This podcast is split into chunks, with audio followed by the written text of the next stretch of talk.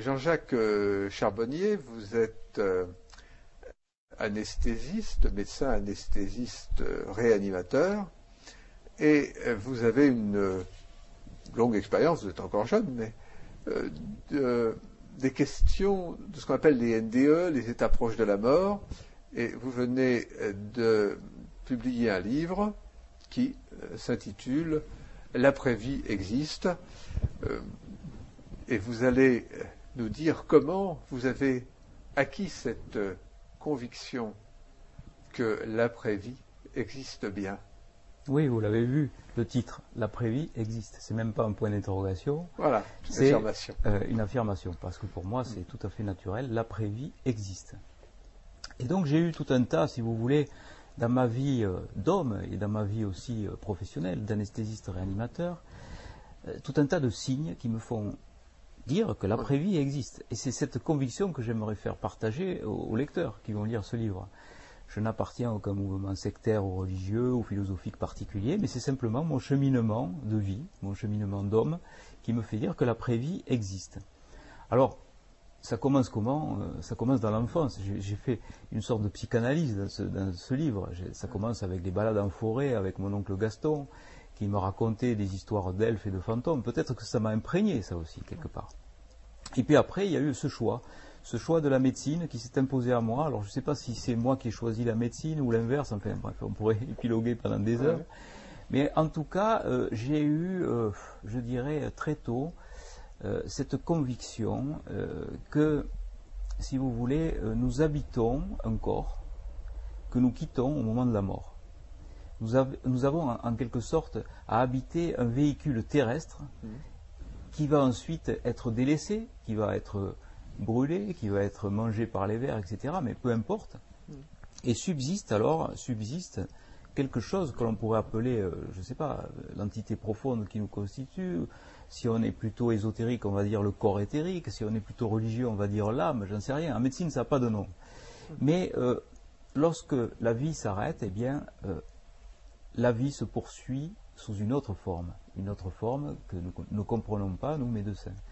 Et j'ai eu très tôt, je dirais, cette petite étincelle qui m'a fait entreprendre cette démarche, à la fois d'écrivain et puis maintenant de conférencier. Mais vous savez, j'ai l'impression d'être sur un petit bateau, là, comme un insecte minuscule avec de grosses rames au milieu d'un océan. Je suis porté quoi, par les événements.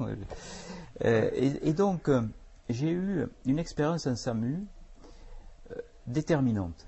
Je crois que c'est ça, parce que souvent on me dit, mais qu'est-ce qui vous a fait basculer comme ça? Qu'est-ce qui vous a fait aller de l'autre côté? Puisque, vous savez, les médecins, ce sont des gens très rigoureux, etc. Et puis, quand on n'est pas dans les clous, on n'est plus dans les clous, quoi, je dirais. Et j'ai eu, en SAMU, lors de ma première sortie SAMU, parce que les anesthésistes réanimateurs font... du SAMU, ils font des urgences, etc. Donc j'ai eu quelque chose de très fort dans mon expérience. C'était une de mes premières sorties SAMU. Je suis sur un accident. Il y a un véhicule complètement déformé. Les pompiers essayent donc avec des grosses pinces d'accéder aux blessés. Et ils me font un petit passage par le pare-brise qui était bien sûr inexistant, hein, mais ce qui représentait le pare-brise, je m'engouffre là dans ce véhicule. Et je suis au contact de celui qui allait mourir, un jeune de 18 ans, et qui est probablement mort d'ailleurs à cause, en partie, de mon inexpérience, puisque je ne suis pas arrivé, si vous voulez, à le perfuser, à ce jeune. Et peut-être que si, enfin, avec des si, on refait le monde, mais peut-être que si j'avais réussi à accéder à son bras, si j'avais perfusé avec des macromolécules, eh bien peut-être il ne serait pas mort, j'en sais rien. Peut-être oui, mais peut-être... Enfin, j'ai eu ce sentiment de culpabilité très profond, et il me parlait. Et moi, j'essayais, le pauvre, de le perfuser, je n'y arrivais pas. Je n'arrivais pas à lui trouver de veine parce qu'il avait un pouls qui était très filant, donc il avait un remplissage veineux qui était inexistant, il avait des veines plates, donc j'arrivais pas, c'était difficile. Peut-être maintenant, avec l'âge, j'y serais arrivé, parce qu'avec l'expérience, on y arrive mieux, mais là, en l'occurrence, c'était une de mes premières sorties SAMU. Et là, il est mort sous mes yeux, et c'était la première fois que je voyais sous mes yeux la vie s'échapper d'un corps. Et là, j'ai eu quelque chose de très fort qui s'est passé. Ses yeux se sont dilatés, sa pupille s'est dilatée, c'est comme ça que ça se passe lorsque la mort s'installe, tout doucement, et son visage s'est mis, je dirais, à rayonner, comme s'il retrouvait la paix, la sérénité, comme s'il n'y avait plus de douleur, rien, comme s'il passait dans une autre dimension, mais c'est pratiquement indicible. Il faut avoir vécu ce moment-là. Et en même temps que la vie s'est échappée, j'ai senti un souffle sur la droite de mon visage, un souffle qui est passé. Alors, on me dit, c'est quoi? C'était du vent? Non, moi je le décris avec ce mot souffle, parce que c'est indicible aussi. Je n'arrive pas à trouver un mot qui se rapproche. Et j'ai senti que la vie s'échappait de ce corps, partait comme ça, et m'a frôlé le visage sur la droite. Et ça m'a conforté dans ma démarche. Je me suis dit, c'est ça, on a des corps que nous habitons, et au moment de la mort, on les quitte. Et après, j'ai eu beaucoup, évidemment, quand on est en soins intensifs, quand on est en réanimation, on a beaucoup de témoignages. Et on a beaucoup aussi, sous les yeux, de vies qui s'en vont de l'autre côté et qui s'achèvent. Et quelquefois, on est le témoin de ces passages. C'est toujours très émouvant. Je n'ai jamais plus ressenti ce souffle, mais par contre, j'ai ressenti toujours cette indicible lumière qui s'en va de l'œil, et la vie a quitté le corps. Et ça, tous mes collègues anesthésistes réanimateurs, on a eu des discussions avec eux, l'ont ressenti.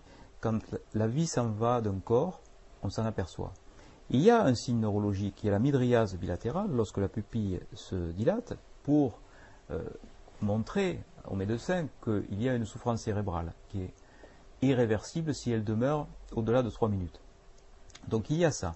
Mais il y a en plus quelque chose d'indicible qui s'en va, une étincelle de vie qui s'en va et que l'on retrouve dans le regard de quelqu'un lorsqu'il meurt. Et ça, on le perçoit. Les infirmières surtout le perçoivent, ça. Parce que les infirmières sont au contact du malade beaucoup plus que les réanimateurs ou les anesthésistes. Et je suis sûr que si on est dans un discours comme ça, de cette approche humaine de la mort, on va avoir de plus en plus de témoignages de personnes et de familles aussi. Mais finalement, nous, les anesthésistes réanimateurs, on est les témoins privilégiés devant les portes de la mort, devant les portes de l'au-delà, et on est peut-être les dernières personnes à laquelle on va se confier, parce que quand on a des expériences un petit peu bizarres, on ne va pas aller le répéter à l'anesthésiste, hein, on ne va pas aller dire j'ai vu un tunnel, je suis sorti de mon corps, etc., j'ai voyagé à travers les pièces, et pourtant c'est la réalité, j'ai des témoignages comme ça, dans ce sens, qui montrent bien que ce n'est pas une hallucination, hein.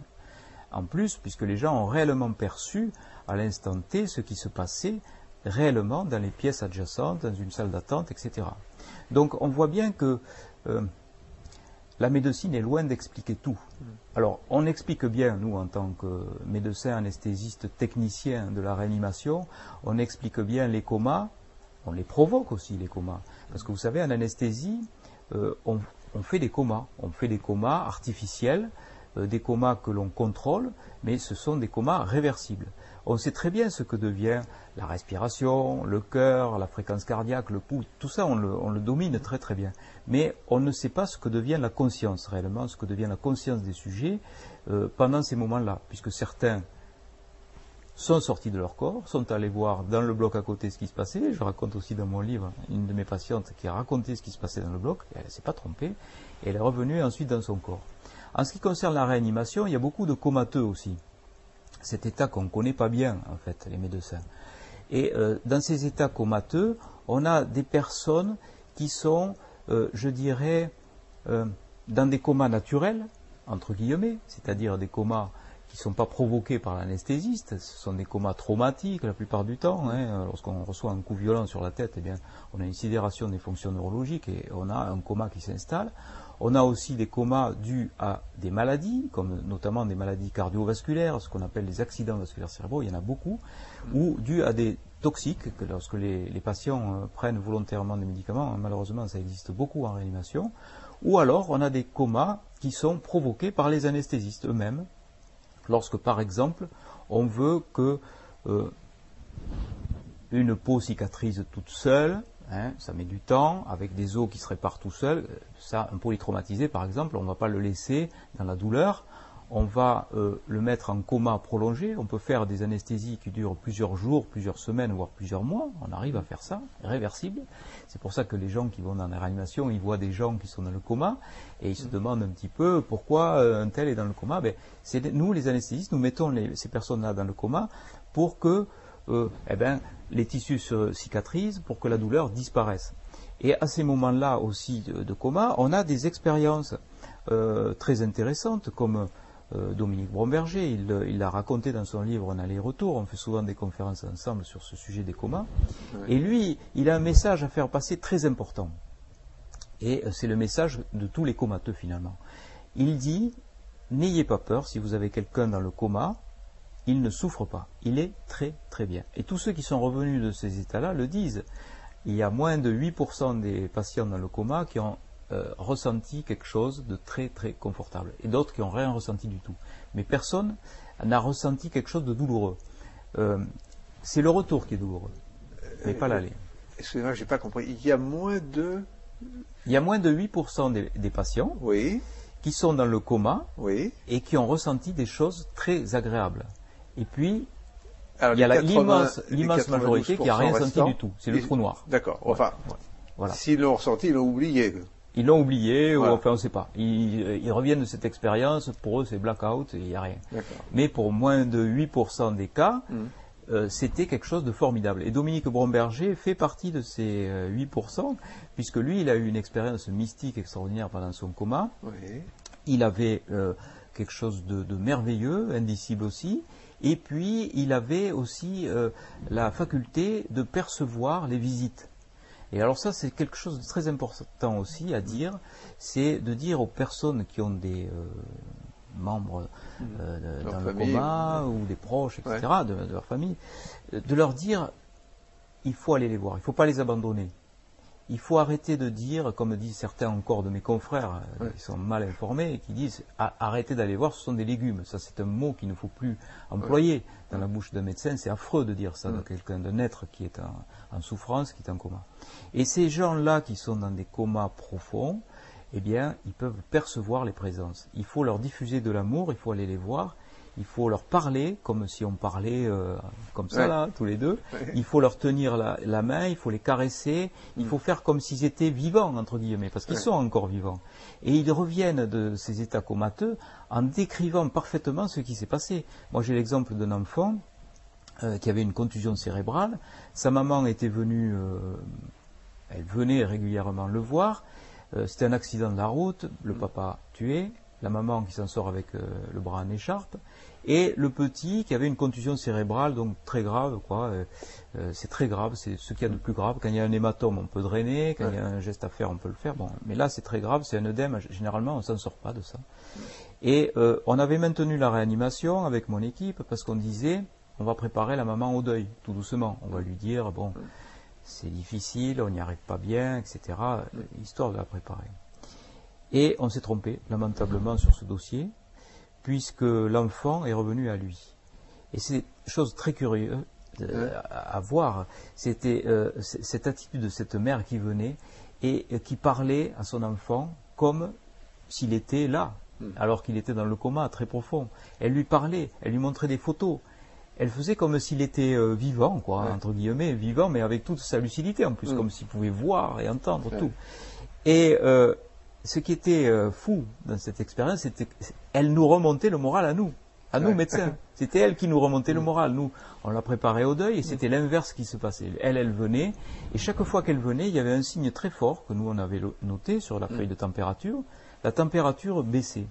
Parce qu'il y a quelque chose de très grave dans les contusions cérébrales, c'est qu'on a un dérèglement thermique et on a ce qu'on appelle les hyperthermies et on a une température qui s'élève. Donc, c'est un signe péjoratif de souffrance cérébrale grave. Et chaque fois que la maman venait, température baissait, à tel point qu'on pouvait dire, à la lecture de la courbe de température, les heures de visite de la maman. Et lorsque l'enfant s'est réveillé, contre toute attente, sans séquelles, ça c'était merveilleux aussi, c'est toujours merveilleux, un retour de coma.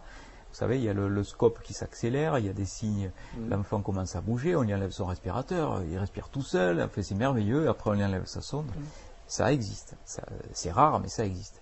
Et lorsqu'il s'est réveillé, cet enfant a dit à sa maman, qui s'était souvenu de tout, y compris de la photo qu'elle y avait montrée, alors qu'il avait les yeux fermés avec du sparadrap.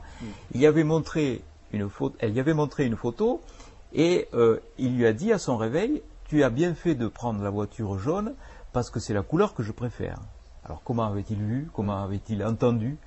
C'est le grand mystère des communs. Mais en tout cas, c'est passionnant, parce que c'est quelque chose qui est...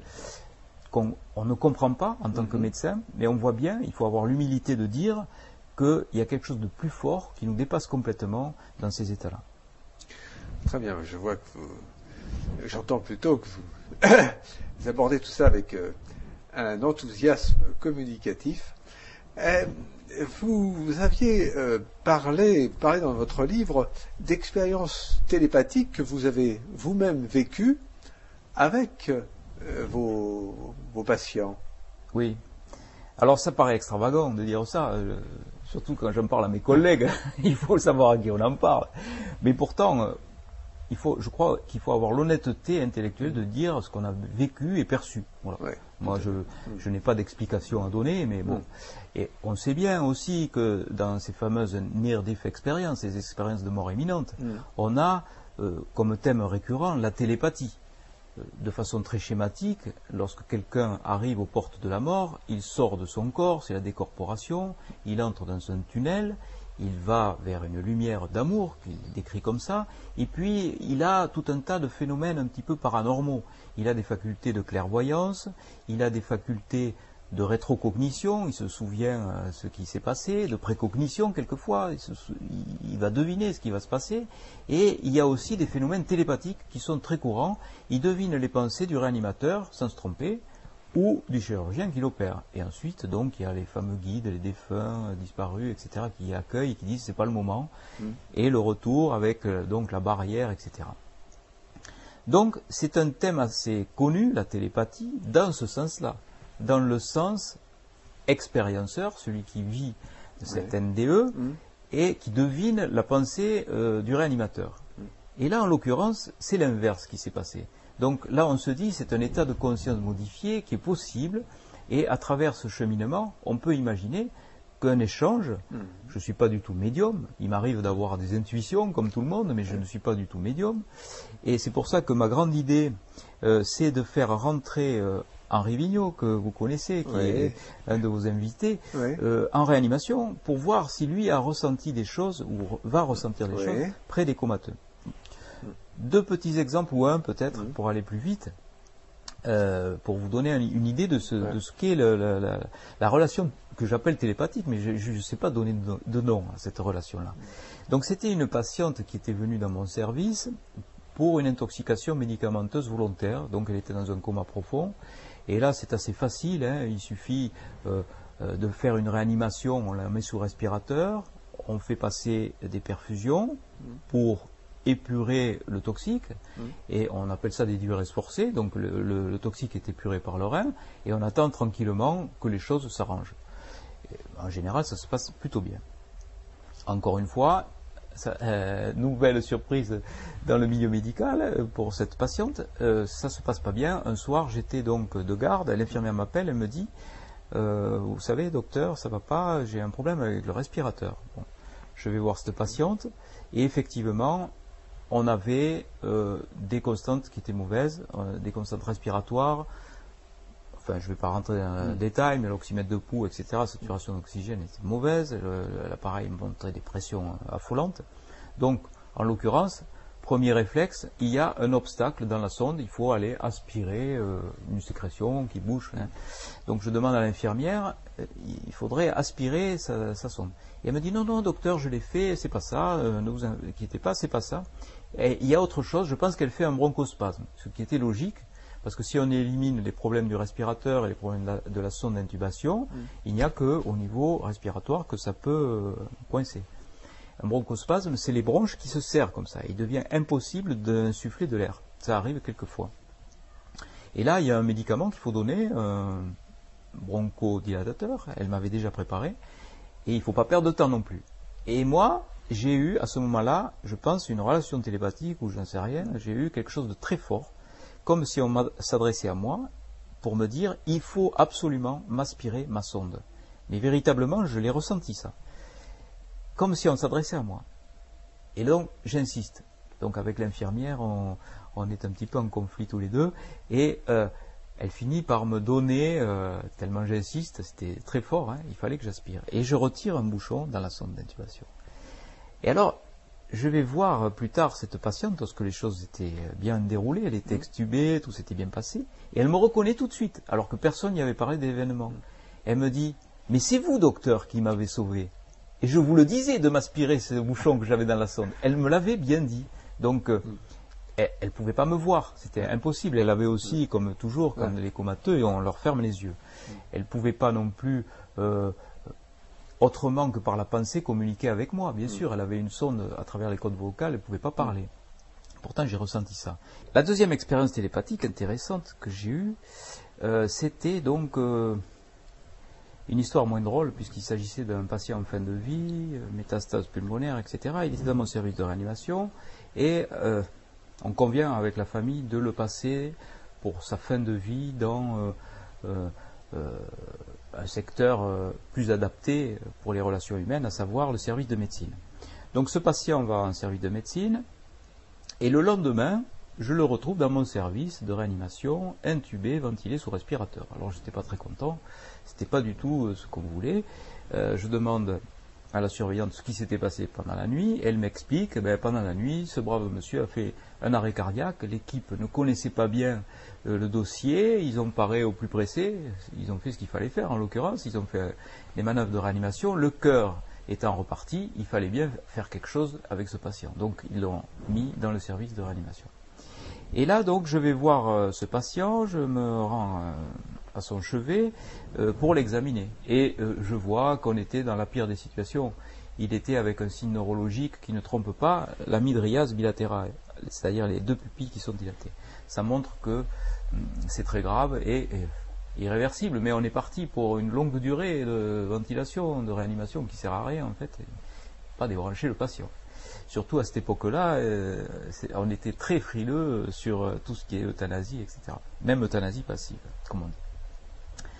Donc, à ce moment-là, j'ai eu la même chose, une idée obsédante, mais véritablement une idée obsédante, qui me disait, il faut regarder dans mon portefeuille.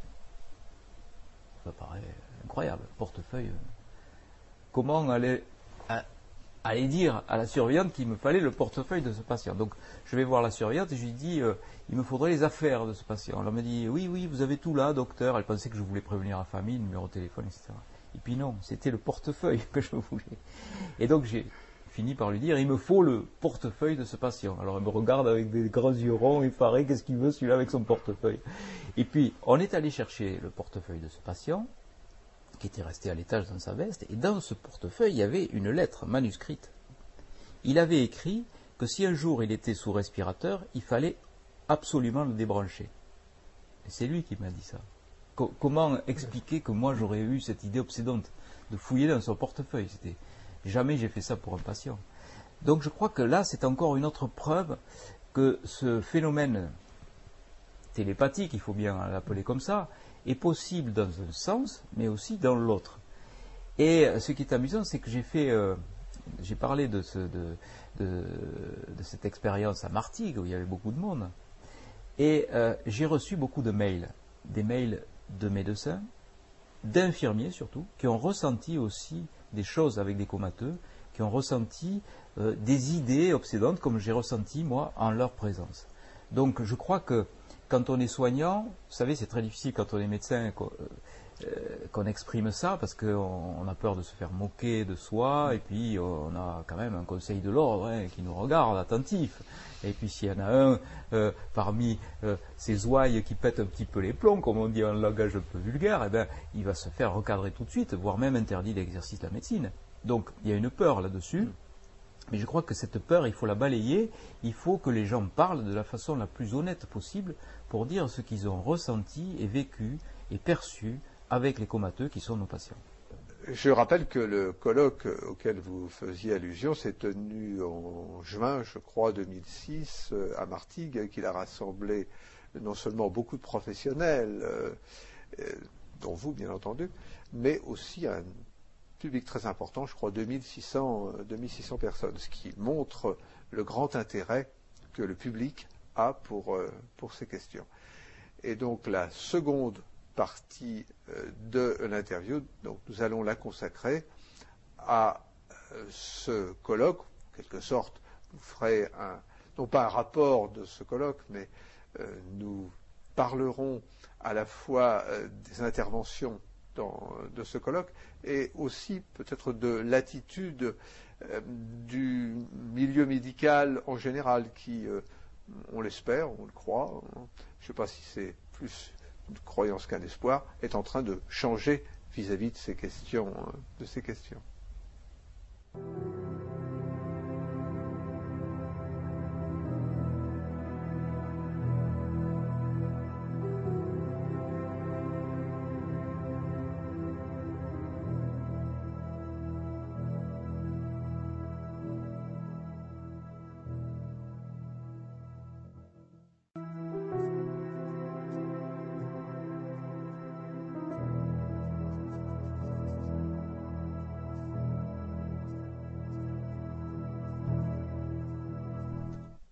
Jean-Jacques Charbonnier, donc après la première partie de l'interview, nous avons donc décidé d'en faire une seconde parce que le sujet est très riche.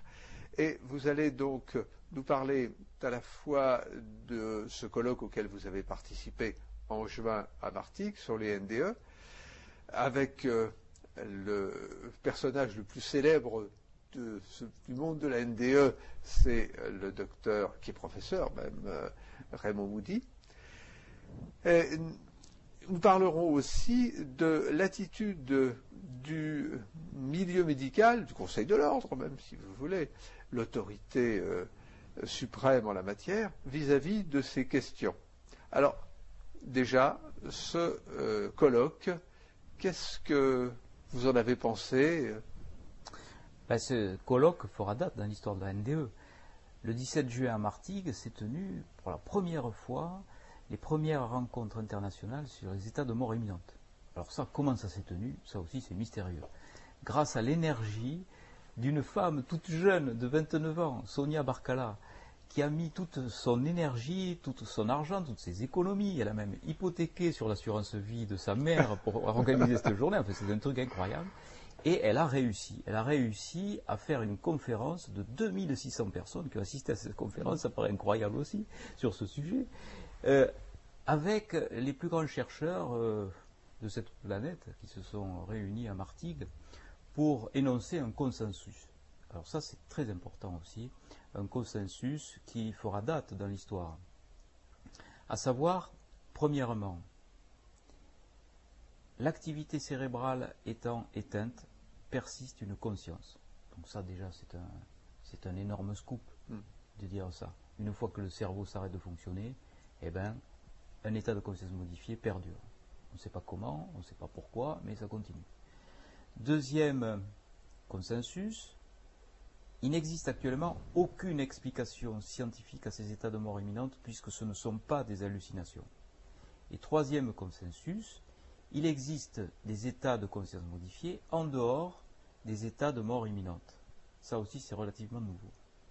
Donc, nous avions le docteur Pim van Lommel, Sam Parnia, Raymond Moody, Sylvie Dethiollaz, la présidente de Jans France, Sarah Mercier, et aussi mon confrère, docteur Jourdan, qui va bientôt sortir un livre d'ailleurs, qui est très important, qui a fait un gros travail sur ces NDE, et ce fameux consensus. Alors, on va peut-être reprendre un à un chaque thème. Premier consensus, il existe un état de conscience modifié lorsque le cerveau s'arrête de fonctionner. Et ça, ça a été colligé par des articles sur des revues à comité de lecture comme Nature ou The Lancet, c'est-à-dire ce ne sont pas du tout des revues ésotériques, ce sont des revues scientifiques avec des résultats probants. Des gens avec un électroencéphalogramme plat ont perçu l'environnement immédiat dans lequel ils étaient baignés, et sans se tromper, avec des détails très précis. L'exemple qui a été repris à la fois par Pim van Lommel et Raymond Moody, ça a été celui de cette jeune musicienne, Pam Reynolds, qui est opérée au niveau du tronc cérébral. Elle a ce qu'on appelle un anévrisme cérébral. Donc, pour opérer cet anévrisme cérébral, il faut clamper toute la vascularisation artérielle qui arrive au niveau de ce tronc cérébral. Donc, on clampe les artères du cerveau et on aspire la circulation veineuse. Donc, on a un cerveau qui est exsangue. Et un cerveau exsangue, ça ne fonctionne pas plus de 3 minutes sans avoir des dégâts irréversibles. Donc, il faut en plus, pour éviter ces dégâts irréversibles, refroidir le cerveau à 15 degrés. C'est ce qui est fait dans l'expérience. Donc, on mesure à la fois les potentiels évoqués auditifs de cette patiente, on mesure également l'électroencéphalogramme de cette patiente, et on voit que pendant toute la durée de l'intervention, l'activité électrique du cerveau est nulle. Le cerveau ne fonctionne plus. Il n'y a plus de sang, il n'y a plus d'oxygène, il ne peut plus marcher. Voilà. Et au bout d'une heure et demie d'opération, l'opération se déroule très bien, la patiente est réveillée, et à son réveil, surprise, elle décrit son intervention. Elle décrit les instruments avec précision, tous les instruments qui ont été employés pour l'opérer, elle les a parfaitement décrits. Elle décrit la conversation qu'il y a eu entre le cardiologue et le chirurgien, sans se tromper. Elle a entendu avec autre chose que ses oreilles, elle a vu avec autre chose que ses yeux, on ne sait pas quoi. En plus, ces gens qui sont dans ces états, ces expérienceurs, décrivent des visions qui n'en sont pas. Ils peuvent voir à 360 degrés, ils voient les êtres comme s'ils étaient transparents, c'est indicible, on peut pas... Ils ont une acuité auditive qui est formidable. Il y a même des expérienceurs aveugles qui ont décrit des phénomènes d'expérienceurs avec la vision retrouvée. Les aveugles de naissance, difficile de savoir s'ils ont vu ou pas, mais dans leurs rêves, ils perçoivent des choses tactiles, olfactives, etc. Et là, ils voient bien, c'est un jeu de mots, que c'est autre chose que ces impressions tactiles et sensorielles, c'est des facultés cognitives qu'ils n'avaient pas, ils voient avec autre chose que leurs yeux. Pour les aveugles qui sont devenus aveugles secondairement, c'est différent. Là, ils savent ce que c'est que de voir, donc là, ils disent « j'ai retrouvé la vue pendant mon expérience ». Donc, ça montre bien que le cerveau peut fonctionner ou ne pas fonctionner, mais s'il ne fonctionne pas, ne fonctionne plus, eh bien, on a la poursuite d'une conscience. Et donc, la conscience n'est pas une sécrétion du cerveau, comme seraient les hormones thyroïdiennes, la sécrétion de la thyroïde, par exemple. Non, c'est autre chose, c'est un état de conscience modifié. Premier élément déterminant de ce consensus de Martigues. Deuxième élément important, aucune explication scientifique. Alors, il y en a eu des explications scientifiques, parce que vous savez, les scientifiques, ce sont les victimes de cette pathologie qui a été décrite par Festinger, qui est la dissonance cognitive. Qu'est-ce que c'est la dissonance cognitive? Eh bien, lorsque vous avez quelque chose qui est scandaleux dans vos propres paradigmes, lorsque vous êtes confronté à un événement exceptionnel que vous n'expliquez pas, surtout que lorsque vous êtes un scientifique et que vous expliquez bien des choses, que justement ce phénomène-là, vous ne l'expliquez pas, eh bien, vous allez avoir un phénomène qui va être quelque chose de pathologique presque, on pourrait dire, puisque ça va fausser votre propre raisonnement. Vous allez avoir votre subconscient qui va se mettre en route pour nier l'événement. Soit il va vous dire, attention, c'est une hallucination ou une illusion, c'est pour ça qu'on voit souvent le professeur Charpak avec, accompagné du magicien Majax, là. Il dit non, c'est une illusion, c'est une hallucination, on va vous le prouver, à côté de moi le magicien, il va vous faire la même chose, ça le rassure. Ça lui fait du bien. Mais il est honnête. Il ne sait pas qu'il est victime de ça, que son inconscient est victime de ça. Et, ou alors, chose plus grave, l'inconscient va dire « ce phénomène n'existe pas ». Il n'existe même pas, ce phénomène. Et tous ceux qui ont vu le phénomène, même s'ils sont nombreux, eh ben, ce sont des menteurs, voilà. Ou des charlatans, ou des escrocs, enfin bon. Ils s'arrangent avec ça. Mais les scientifiques sont victimes de ça, les médecins beaucoup aussi, parce qu'ils ont fait des études longues, universitaires, où on leur a appris que ça fonctionnait comme ça et pas autrement. Et si d'un seul coup on vient leur bousculer tout ce qu'ils ont appris, c'est tellement incroyable ce qui se passe dans leur esprit que leur subconscient hein, c'est une sorte de disjoncteur qui, clac, agit en disant « hop, c'est du paranormal, c'est de la foutaise en quelque sorte ». Eh bien non, il se trompe complètement, à condition de ne pas prendre en considération ce phénomène de dissonance cognitive. Donc, les médecins et les scientifiques ont essayé d'exprimer une explication à ces phénomènes de NDE. Ils ont dit d'abord, c'est un phénomène psychiatrique qui joue. Ce sont des mythomanes. On imagine mal, maintenant, 60 millions d'expérienceurs, 60 millions de mythomanes qui racontent tous la même chose, avec la même séquence événementielle. Ils ont dit ça. Pourquoi 60 millions, pardon? Parce qu'il y a 60 millions de cas d'expérienceurs répertoriés dans le monde, actuellement. Répertoriés où ceci ressort des sondages d'opinion qui ont été... Enfin, non pas d'opinion, mais des sondages qui ont été faits. C'est l'Institut Gallup qui a répertorié tous les expérienceurs. Donc il y en aurait 1,8 en France, à peu près. Et il y en aurait, je ne sais plus combien de millions aux États-Unis. Enfin, ça fait un total sur la planète de 60 millions. Oui, l'Institut Gallup, effectivement.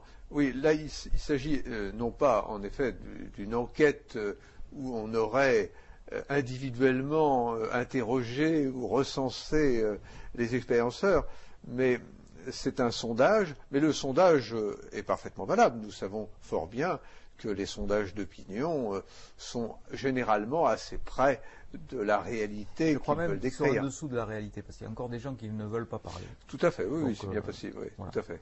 Donc, ça ne tient pas, autant de mythomanes sur la planète. Absolument, c'est clair, oui, absolument, c'est clair. Deuxième hypothèse, ce sont des schizophrènes, parce que vous savez, la schizophrénie, c'est une maladie psychiatrique, vous pouvez dérailler sur quelque chose de bien précis, sur un récit qui va devenir fantasmagorique, etc. Mais c'est jamais ça, la schizophrénie, parce que vous avez toujours des discours qui vont être individualisés. Un schizophrène, il ne va jamais se calquer sur le discours d'un autre.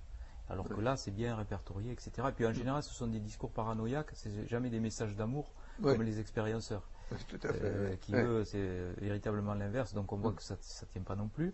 Après, on a dit, ce sont des reconstructions cérébrales par l'intermédiaire de l'ouïe, puisque quand on perd connaissance, on a donc le voile noir, on perd la vue, puis on tombe, on n'a plus de sens, seul persiste pendant encore quelques minutes l'oreille. Et c'est le cerveau qui avait les informations de l'oreille reconstituerait des scénarios pour essayer d'avoir une histoire cohérente. Ça ne tient pas non plus, puisqu'il y a des expérienceurs comme Jean Morzel qui a décrit de façon très précise l'étiquette qu'il y avait sous la table d'opération pendant sa sortie de corps. Oui. Et donc là, même en entendant les choses, il ne peut pas voir une... Hein, c'est pas possible. Ensuite, on a dit qu'il y a des théories métaboliques. Les théories métaboliques sont des théories d'hypoxie, le manque d'oxygène au cerveau. Donc c'est vrai qu'on peut provoquer une NDE, mais ce n'est pas l'explication de la NDE, puisque ce n'est pas une hallucination. Et c'est vrai que ces hypoxies ont été utilisées, notamment dans le jeu du foulard, par des adolescents, par le jeu de l'étau magique, où ils s'interrompaient la circulation cérébrale. L'étau magique, c'est pareil, compression au niveau lépigastre. Diminution du retour veineux au cœur, bas débit cérébral, on tombe, on fait ou on ne fait pas une NDE, mais ça c'est dramatique. Il y a eu des séquelles graves, il y a eu des morts d'adolescents, des associations de parents qui se sont créées spontanément pour dénoncer ça. Et il y a aussi les hypercapnies, l'excès de CO2 peut donner aussi des sorties de corps et des expériences de mort imminente, ou alors les hypocapnies, l'inverse, quand on n'a pas assez de CO2 dans les gaz de la respiration. Ça se voit chez les apnéistes qui se mettent en hyperventilation avant de plonger et ils ont, c'est vrai, des visions de tunnels, etc. et de lumière au bout du tunnel. Donc on peut imaginer qu'ils font aussi des NDE. Et on a aussi toutes les théories sur les stimulations neurologiques dans certaines zones, comme la zone du gyrus angulaire, qui est une zone qui est située entre le lobe pariétal droit et le lobe frontal droit. Ici, lorsqu'on stimule cette zone, on peut avoir des sorties de corps. Olaf Blanke, dernièrement, ce neurochirurgien de l'hôpital cantonal de Genève, a fait une expérience de la sorte avec une femme qui l'opérait du cerveau. Elle avait une zone épileptogène du cerveau qu'il fallait détruire.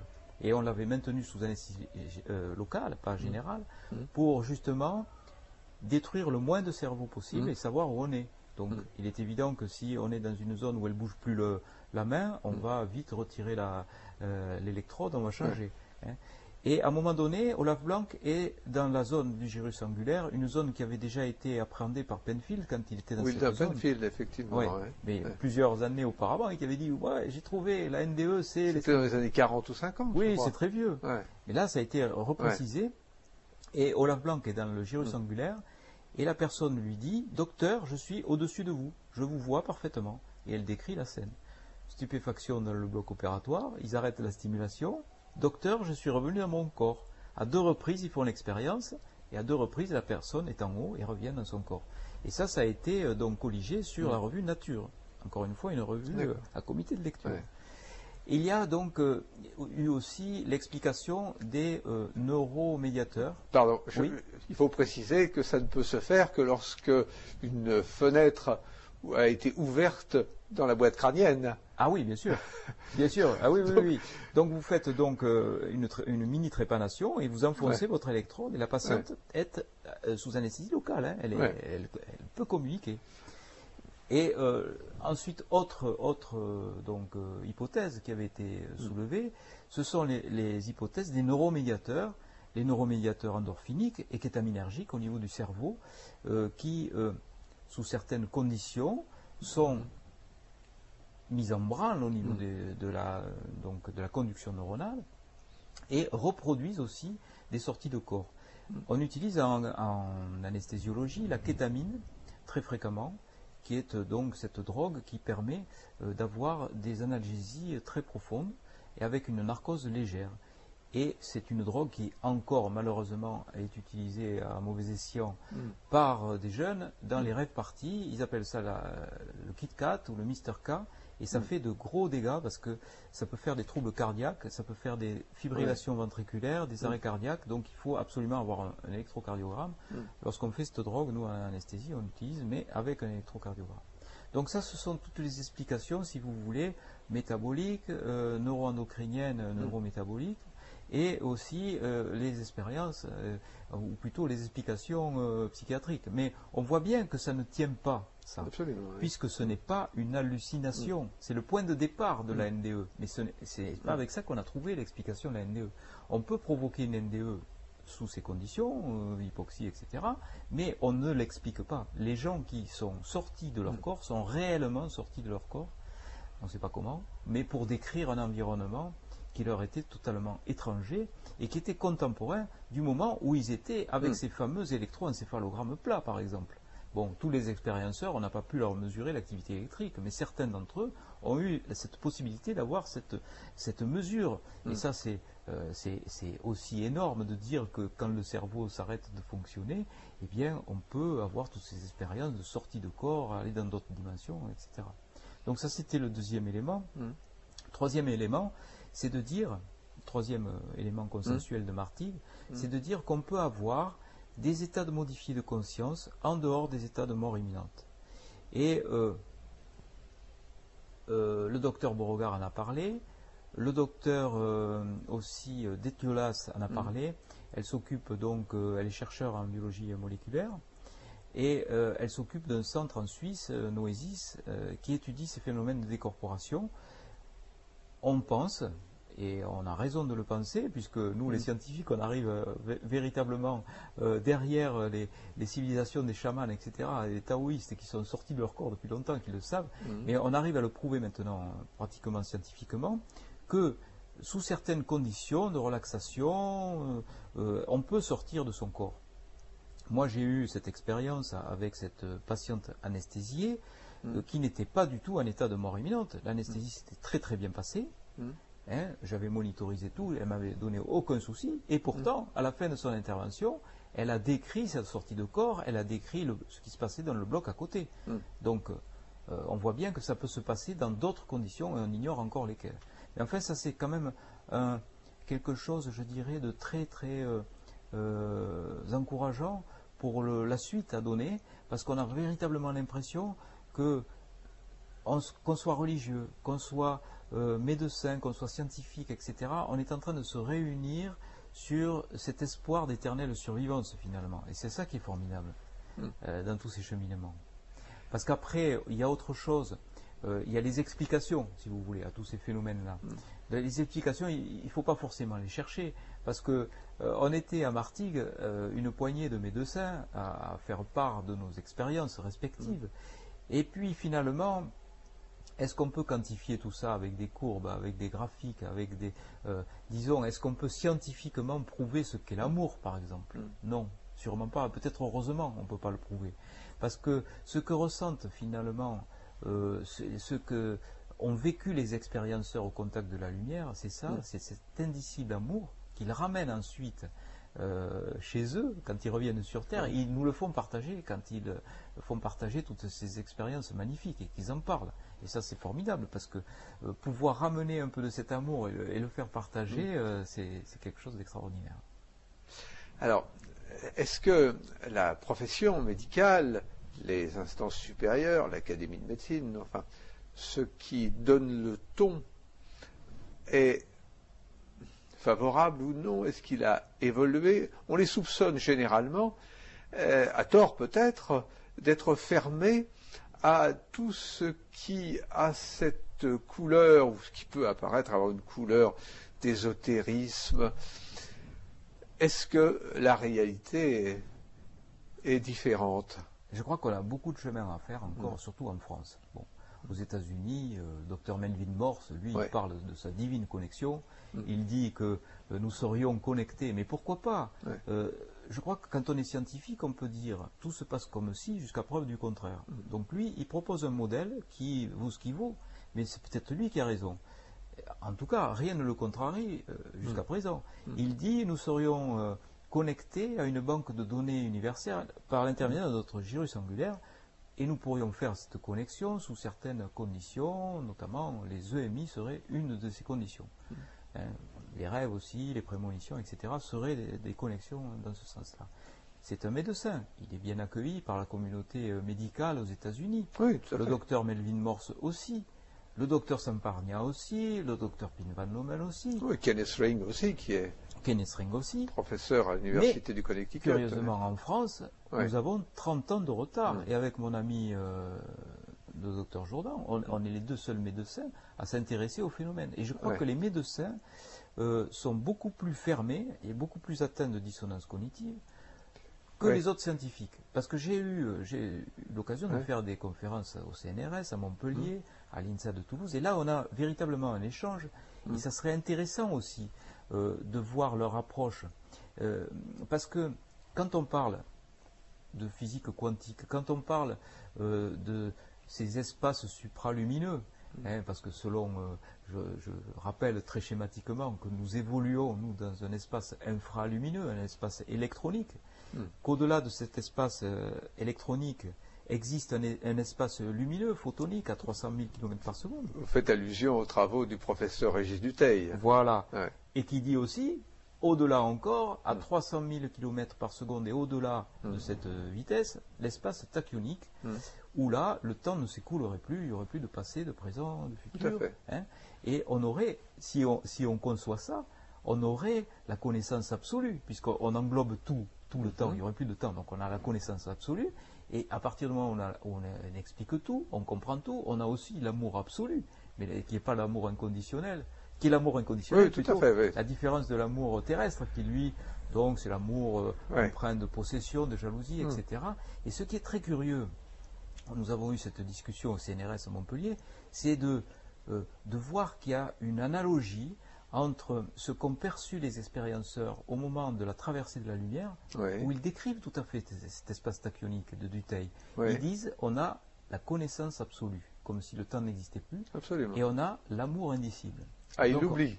Ils l'oublient quand ils reviennent, mais ils gardent le souvenir de l'avoir eu. Oui, ils savent qu'ils l'ont eu. C'est ça qui est formidable. Ils savent qu'ils ont eu la connaissance absolue. Absolument. Et ils n'en ont rien ramené. Si, ils ont ramené de l'amour. Parce que moi, j'ai constaté ça. Vous en connaissez beaucoup aussi, sûrement. Vous avez dû en interviewer aussi. Ces expérienceurs, ils dégagent quelque chose que les autres n'ont pas, on dirait. Quelque chose un amour indicible. Ils sont tournés vers les autres. Ils sont changés complètement. Ils sont détachés des valeurs matérielles de ce monde. Ils vont vers les autres. Ils communiquent. Et puis, ils dégagent beaucoup d'amour. Et ils en parlent beaucoup de l'amour. Et finalement, ils le mettent au hit parade, ils le mettent numéro 1, quoi. L'amour, c'est ça qui compte le plus pour eux. Et puis c'est ça qui est magnifique, il faut les écouter. Tout à fait. Là, en quelque sorte, vous sortez, et c'est fort bien, puisque vous avez des réponses à apporter, vous sortez du monde étroit de la médecine. Vous entrez dans le domaine qui est celui des religieux ou des philosophes, mais surtout des religieux, puisque vous apportez des réponses. Comment est-ce que vous voyez le rôle de la médecine, peut-être de manière plus limitée, des gens qui, comme vous, sont passionnés par ces questions-là? Qu'est-ce que vous allez faire vous-même dans les prochaines années pour faire changer le monde? Voilà. Ça serait bien prétentieux de ma part, mais je fais une goutte d'eau dans un monde vaste. Mais je pense qu'il peut y avoir un phénomène de domino, vous savez. Clac, clac, clac. Oui. Il suffit qu'il y ait un petit domino au début qui bouge un peu, et puis les autres ils suivent. Et là, c'est ce qui est en train de se passer. Raymond Moody, quand il est parti, il nous a dit on va se donner rendez-vous dans 4 ans. Et dans 4 ans, il y aura des choses qui se seront passées. Et c'est curieux parce que depuis, je fréquente pas mal le milieu, le milieu des médiums, etc. Et ils disent tous à peu près la même chose. Ils disent qu'il y a une grande prise de conscience qui est en train de se faire à l'échelon mondial, à l'échelon planétaire. Et on ne sait pas comment ça se passe, parce que les choses se passent à l'échelon planétaire, on n'a pas les mécanismes. On a l'impression qu'on est en train de bâtir quelque chose, on n'a même pas conscience, comme les fourmis ou les abeilles, j'en sais rien. Mais on a tous une petite fonction, vous, moi, les autres, tout le monde, ceux qui nous regardent, tout le monde. Je crois qu'on va vers quelque chose de très fort. Le monde sera spirituel ou ne sera pas, disait Malraux, mais... c'est encore plus grand que ça, quoi. C'est encore une prise de conscience qui va se généraliser.